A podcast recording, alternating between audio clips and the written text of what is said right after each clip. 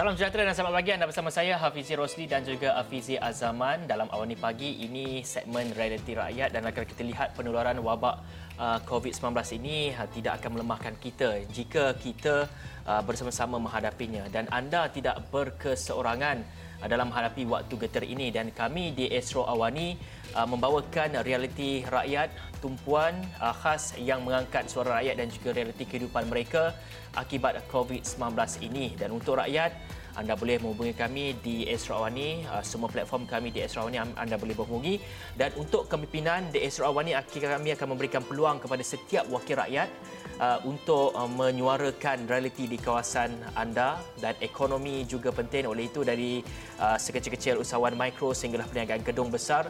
Dan ini merupakan platform untuk anda suarakan isu dan juga inovasi yang diperlukan Fizi. Ya, setiap masalah segala kegusaran akan kami bawakan di Astro Awani. Tiada yang tertinggal, tiada yang terpinggir. Kerana Astro Awani adalah prihatin dan kekal di rumah kita jaga kita untuk hapuskan COVID-19. Segmen Realiti Rakyat hari ini di Awani Pagi akan bermula sekarang.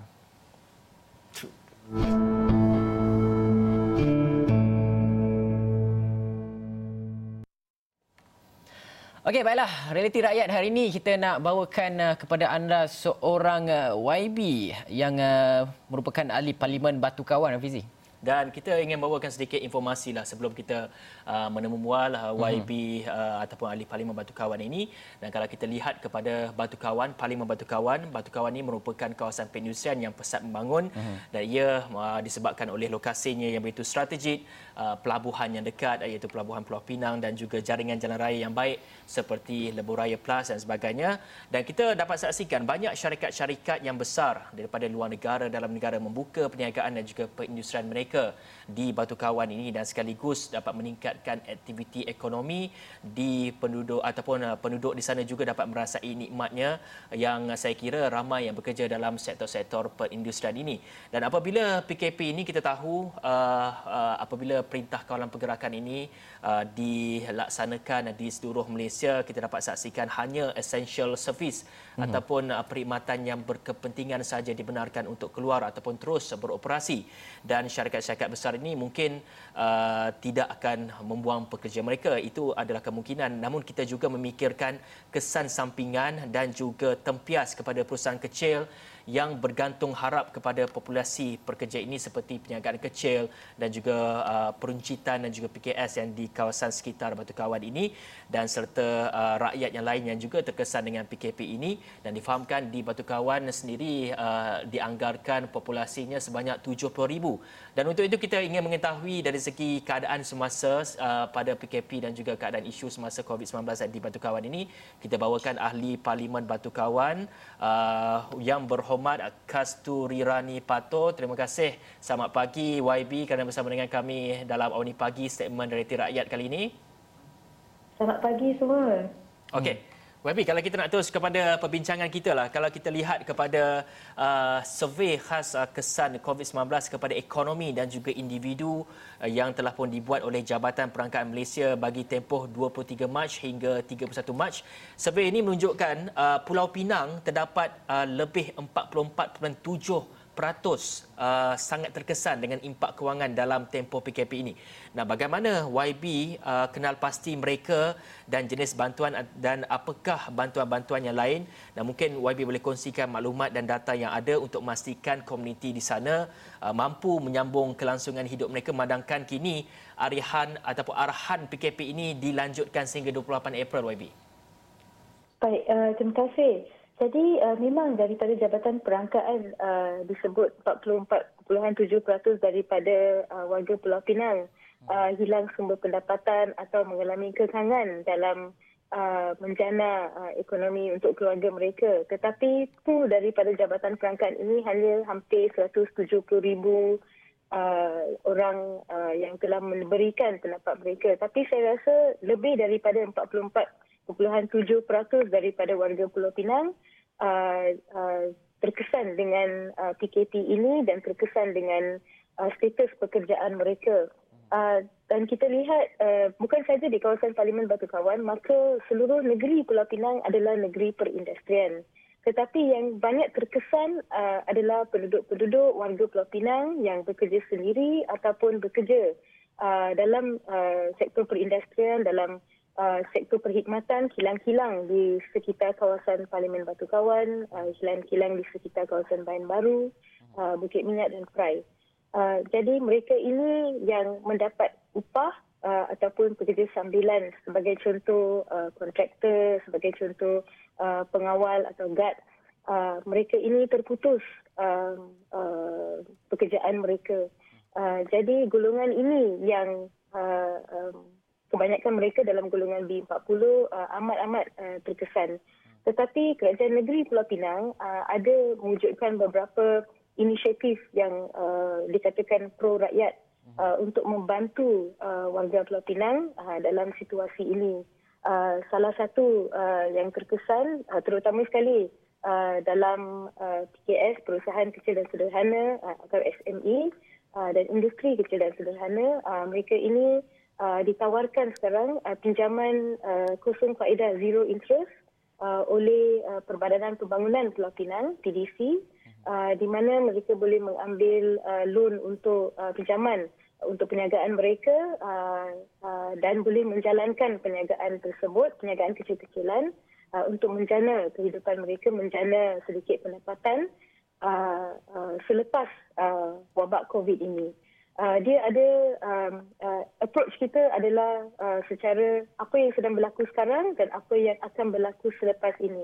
Dan ini merupakan satu masa yang time of uncertainty. Kita tidak tahu uh, wabak tersebut akan menular menjadi lebih teruk ataupun dia akan maintain uh, curve, flatten the curve, uh, close curve itu di, di dat, uh, data, menjadi data, maka uh, kita boleh jangka uh, macam mana perubahan ekonomi, iklim ekonomi, bukan saja di kawasan Parlimen Batu Kawan tetapi di Pulau Pinang dan seluruh dunia. Dan juga saranan Ketua Menteri Pulau Pinang bahawa uh, ini uh, Yang Amat Berhormat uh, Wadi Chow Kuan Yau, ini bukan satu larian pecut. Ini adalah maraton. Jadi kita kena fikirkan apa yang kita ingin buat selepas uh, um, uh, wabak ini. Hmm. Wabi, dalam masa yang sama juga uh, seperti yang uh, Kerajaan Pulau Pinang telah umumkan dan uh, pada pendapat YB sendiri, uh, inisiatif-inisiatif yang diumumkan tersebut adakah ia mampu uh, memberi ketahanan untuk tempoh yang lama menyelamatkan peniaga kecil dan juga sederhana di kawasan YB ataupun cuma uh, pakej ransangan yang ditawarkan oleh kerajaan persekutuan dan inisiatif yang dijalankan oleh kerajaan negeri Pulau Pinang kedua-duanya ini apabila digabungkan adakah ia mampu memberi tempoh ketahanan kepada peniaga kecil dan juga sederhana dalam tempoh yang lama ataupun sebenarnya uh, kerajaan uh, persekutuan dan juga kerajaan negeri perlu memikirkan uh, langkah yang seterusnya untuk memastikan bahawa PKS, peniaga kecil sederhana, kita belum lagi masuk kepada mikro, mikro yang penjaja dan sebagainya.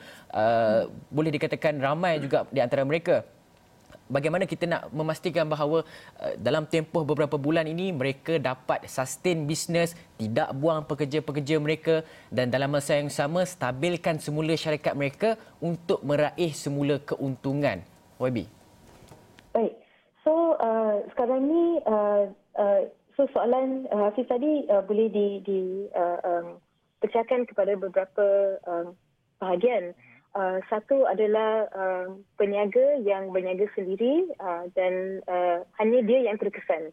Uh, lepas tu ada yang peniaga yang berniaga sendiri, dia seorang majikan dan dia ada pekerja yang dia terpaksa lepaskan.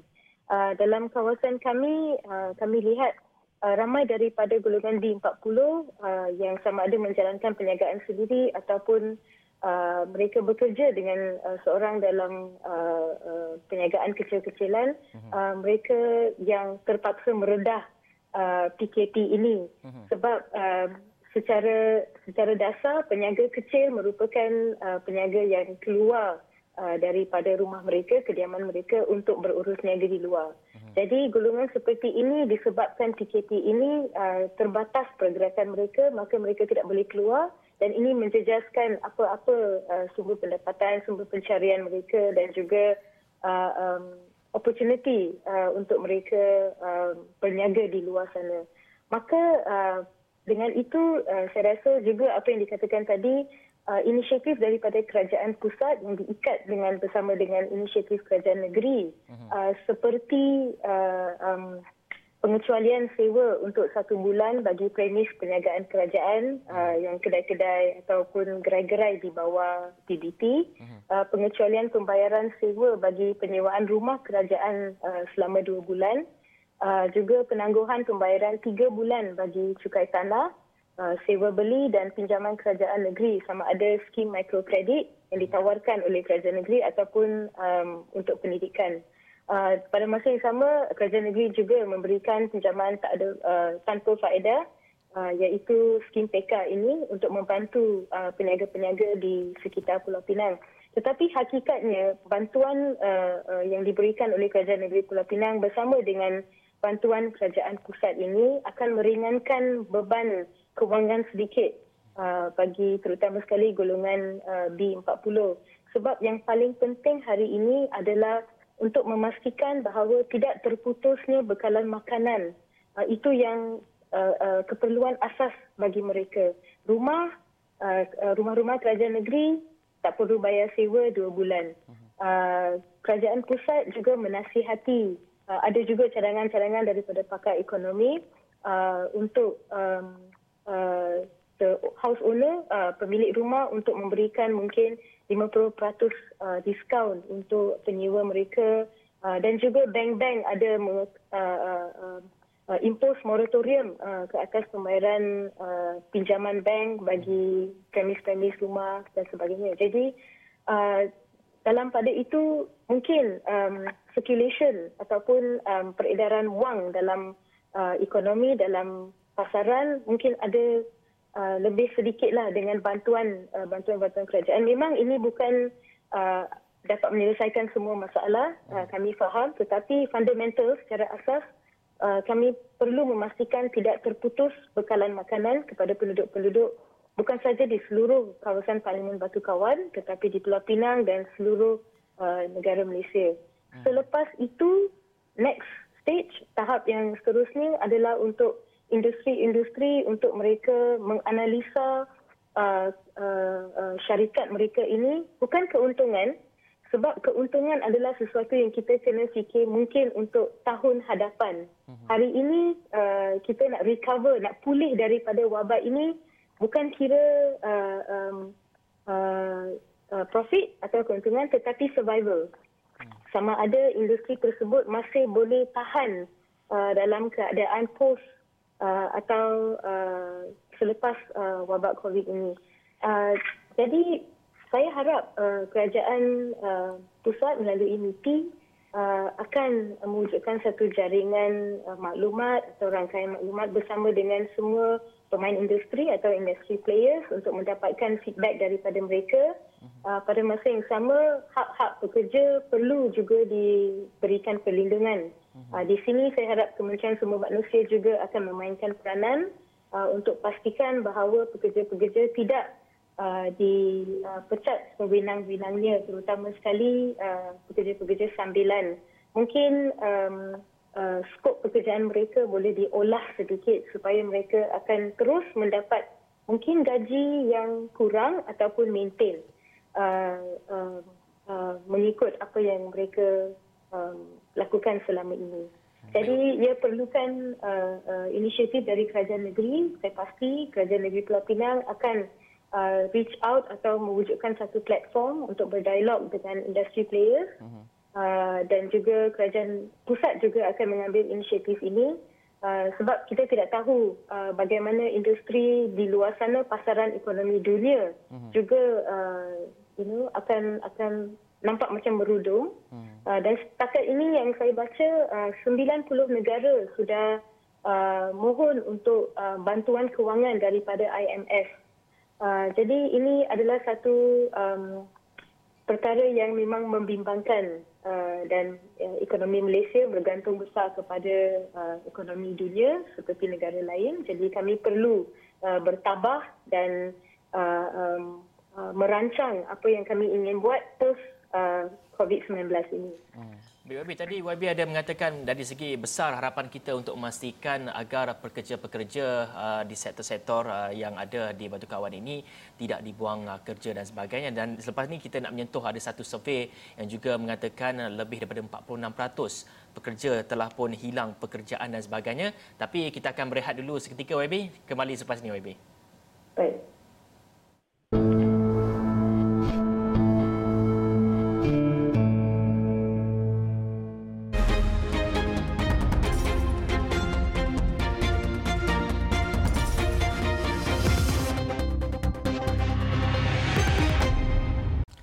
Anda masih lagi bersama saya Hafizi Rosli dan juga Hafizi Azaman dalam program Awani Pagi segmen Realiti Rakyat. Dan tadi kita bawakan uh, yang berhormat Kasturi Kasturi. Rani. Kasturi Rani uh, Pato merupakan ahli parlimen Batu Kawan dan kita masih lagi nak bersama dengan uh, Wabi Kasturi untuk berceritakan mengenai uh, di kawasan uh, Batu Kawan sendiri dan YB tadi kita menyentuh mengenai uh, survey khas kesan COVID-19 kepada ekonomi dan juga individu yang telah pun dijalankan oleh Jabatan Perangkaan Malaysia dan uh, dalam survey itu turut uh, memaklumkan bahawa uh, sebanyak 46.6% pekerja yang bekerja sendiri kini hilang pekerjaan dan kalangan mereka yang bekerja sendiri hanya mampu menyimpan sekurangnya ataupun mereka mempunyai simpanan kurang daripada satu bulan saja YB.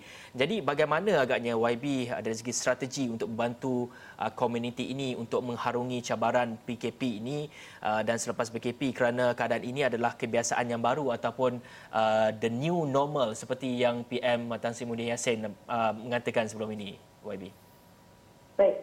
Uh, jadi uh, apa yang telah, telah uh, dikongsikan dalam uh, uh, maklumat dalam jabatan daripada jabatan perangkaan ini uh, uh, memang betul tapi sekali lagi saya rasa bilangan tu lebih tinggi daripada uh, uh, peratus yang dilaporkan um, dan buat masa ini uh, biasa uh, gaji yang mereka terima setiap bulan akan digunakan untuk membayar uh, utility, sewa rumah, untuk kereta, untuk motor uh, ataupun untuk uh, pembayaran yang lain. Tetapi memandangkan wujud uh, inisiatif ini, uh, pelbagai inisiatif untuk membantu uh, mereka untuk um, uh, apa ni uh, meringankan beban kewangan mereka ini, hmm. maka saya harap uh, mereka tidaklah terasa sangat-sangat uh, terkesan. Tetapi hakikatnya uh, apabila hilang semua pendapatan, maka uh, mesti uh, ramai keluarga ataupun ketua keluarga sama ada lelaki atau wanita akan berfikir uh, apa yang saya perlu buat untuk memastikan keluarga saya akan ada makanan untuk makan ataupun uh, uh, jaringan keselamatan mereka ini dalam dua bulan, tiga bulan, enam bulan, satu tahun yang akan datang ini. Uh, jadi sebab itu kami menggalakkan uh, uh, peniaga di sana, usahawan di sana ataupun yang telah kehilangan pekerjaan uh, untuk memohon uh, untuk bantuan uh, pinjaman uh, zero interest atau tanpa faedah daripada uh, PDC. Uh, permohonan boleh dibuat secara online uh, di laman web PDC dan tarikh tutup adalah 13 April. Hmm. Uh, jadi untuk yang tiada apa-apa pengalaman maka Uh, Perbadanan uh, Pembangunan Wanita Negeri Pulau Pinang uh, dalam inisiatif uh, untuk mewujudkan satu platform uh, menggunakan um, uh, platform online untuk uh, membuka perniagaan sendiri. Um, sebelum wabak COVID ini menular di seluruh dunia, uh, IR 4.0 atau Industrial Revolution 4.0 uh, nampak macam jauh sangat. Uh, banyak perniagaan atau industri berfokuskan kepada uh, kemaslahatan uh, ekonomi industri mereka ataupun uh, macam mana mereka nak membangun uh, dan expand industri mereka keuntungan yang mahu di di uh, kaut. Tapi uh, hari ini um, disebabkan oleh wabak covid yang yang menukar uh, segala-galanya uh, it's the new norm uh, maka banyak industri saya rasa uh, terpaksa ataupun uh, memaksakan diri mereka untuk melihat ke arah industri 4.0 untuk menggunakan uh, internet, untuk menggunakan social media uh, untuk memastikan mereka juga uh, dapat mewujudkan satu jaringan maklumat ataupun jaringan dengan supplier mereka, jaringan dengan uh, uh, customer mereka, jaringan dengan uh, kerajaan, jaringan dengan PBT uh, selepas ini. Uh, jadi ini juga akan mewujudkan platform uh, untuk contoh uh, keluarga-keluarga di mana wanita adalah ketua keluarga untuk mereka berniaga daripada uh, rumah mereka sendiri. Uh, pada masa yang sama yang yang yang saya sebutkan tadi yang paling penting adalah untuk kami memastikan uh, ja, uh, tidak terputusnya bekalan bantuan makanan bagi semua keluarga di kawasan Parlimen Batu Kawan. Uh, Pusat Urus Zakat uh, sangat-sangat membantu um, uh, karya-karya di seluruh kawasan Parlimen Batu Kawan, seluruh uh, negeri Pulau Pinang melalui masjid dan surau untuk memastikan keluarga-keluarga yang susah, keluarga-keluarga yang asnaf ataupun fakir miskin terus mendapat bantuan. Rumah-rumah ibadat yang lain, gereja, toko, kuil juga memainkan peranan yang penting di saat ini untuk membantu keluarga di luar sana um, yang betul-betul terkesan dengan uh, wabak uh, COVID ini. Uh, dan pada masa yang sama, uh, yang apa yang kami sedang usahakan adalah untuk mengenal pasti uh, keluarga-keluarga di bawah senarai JKM uh, yang perlukan bantuan selepas ini. Andai kata uh, keluarga tersebut ada seorang ketua keluarga dan ketua keluarga tersebut seorang bapa tunggal atau ibu tunggal, bagaimana kita nak memastikan mereka ini terus mendapat uh, bantuan dan juga uh, bagaimana kita menggalakkan mereka untuk berdikari untuk menjana pendapatan. Uh, uh, dua hari yang lepas, Kerajaan Negeri Pulau Pinang mengumumkan bahawa um, Ramadan ini uh, Kerajaan Negeri bersama dengan um, input uh, ataupun feedback daripada PBT, uh, Majlis Bandaraya Pulau Pinang dan Majlis Bandaraya Seberang Perai akan mewujudkan platform untuk uh, Ramadan Bazaar online hmm. uh, di mana peniaga-peniaga yang uh, biasanya berniaga di bulan Ramadan ini boleh menggunakan platform online bazar Ramadan untuk mereka terus okay. berniaga. Hmm. Uh, tapi saya harap uh, um, usaha ini akan dipanjangkan lagi bagi peniaga-peniaga lain uh, di pasar malam ataupun di um, peniaga-peniaga kecil-kecilan di kampung-kampung, di kampung baru, di kawasan estate, ladang-ladang yang kais pagi makan pagi, kais petang makan petang. Uh, satu usaha yang baik saya rasa kita tidak perlu membataskannya hanya untuk uh, bazar Ramadan ini. Selepas bazar Ramadan juga, uh, saya rasa kita patut uh, menuju ke arah uh, IR 4.0 dengan mewujudkan platform untuk perniagaan online uh, seperti ini. Hmm. Uh, tapi yang penting adalah um, masa depan kita adalah pelaburan dalam uh, uh, sains, penyelidikan dan juga kesihatan, kesihatan awam, public health. Uh, dan saya harap uh, uh, industri players ataupun pemain-pemain industri di kawasan saya ini akan membuat pelaburan bersama dengan kerajaan negeri uh, untuk uh, kita menyemarakkan lagi uh, dan menggalakkan lagi penyelidikan uh, uh, bukan saja dalam wabak COVID ini tetapi untuk um, uh, kesihatan uh, uh, warga uh, warga kita, warga hmm. negara Malaysia, semua yang duduk di Malaysia ini, semua yang ada di Malaysia ini. Jadi ada usaha-usaha yang dijalankan, hmm. um, tetapi ini adalah masa yang sangat um, susah um, dan uh, saya rasa memang bukan saya sahajalah, semua wakil rakyat yang turun padang, semua pemimpin tempatan yang turun padang, yang tengok dengan keadaan kehidupan rakyat, memang akan balik dengan uh, uh, uh, perasaan yang sangat sedih lah. Uh, you know, kita pun kalau kita lihat golongan yang ada gaji mereka berterusan pun rasa uh, tercubit sedikit, terkesan sedikit. Apatah lagi yang golongan P40 yang ada keluarga-keluarga yang dengan ahli keluarga OKU atau ibu tunggal, bapa tunggal atau ramai keluarga yang bergantung kepada satu orang sahaja uh, uh, yang uh, sebagai sumber rezeki uh, dalam keluarga tersebut. Hmm. Uh, jadi uh, kita kena buat rancangan yang terbaik uh, untuk cover uh, meliputi semua lapisan masyarakat untuk memastikan tiada siapa yang ketinggalan. Uh, ini sangat penting.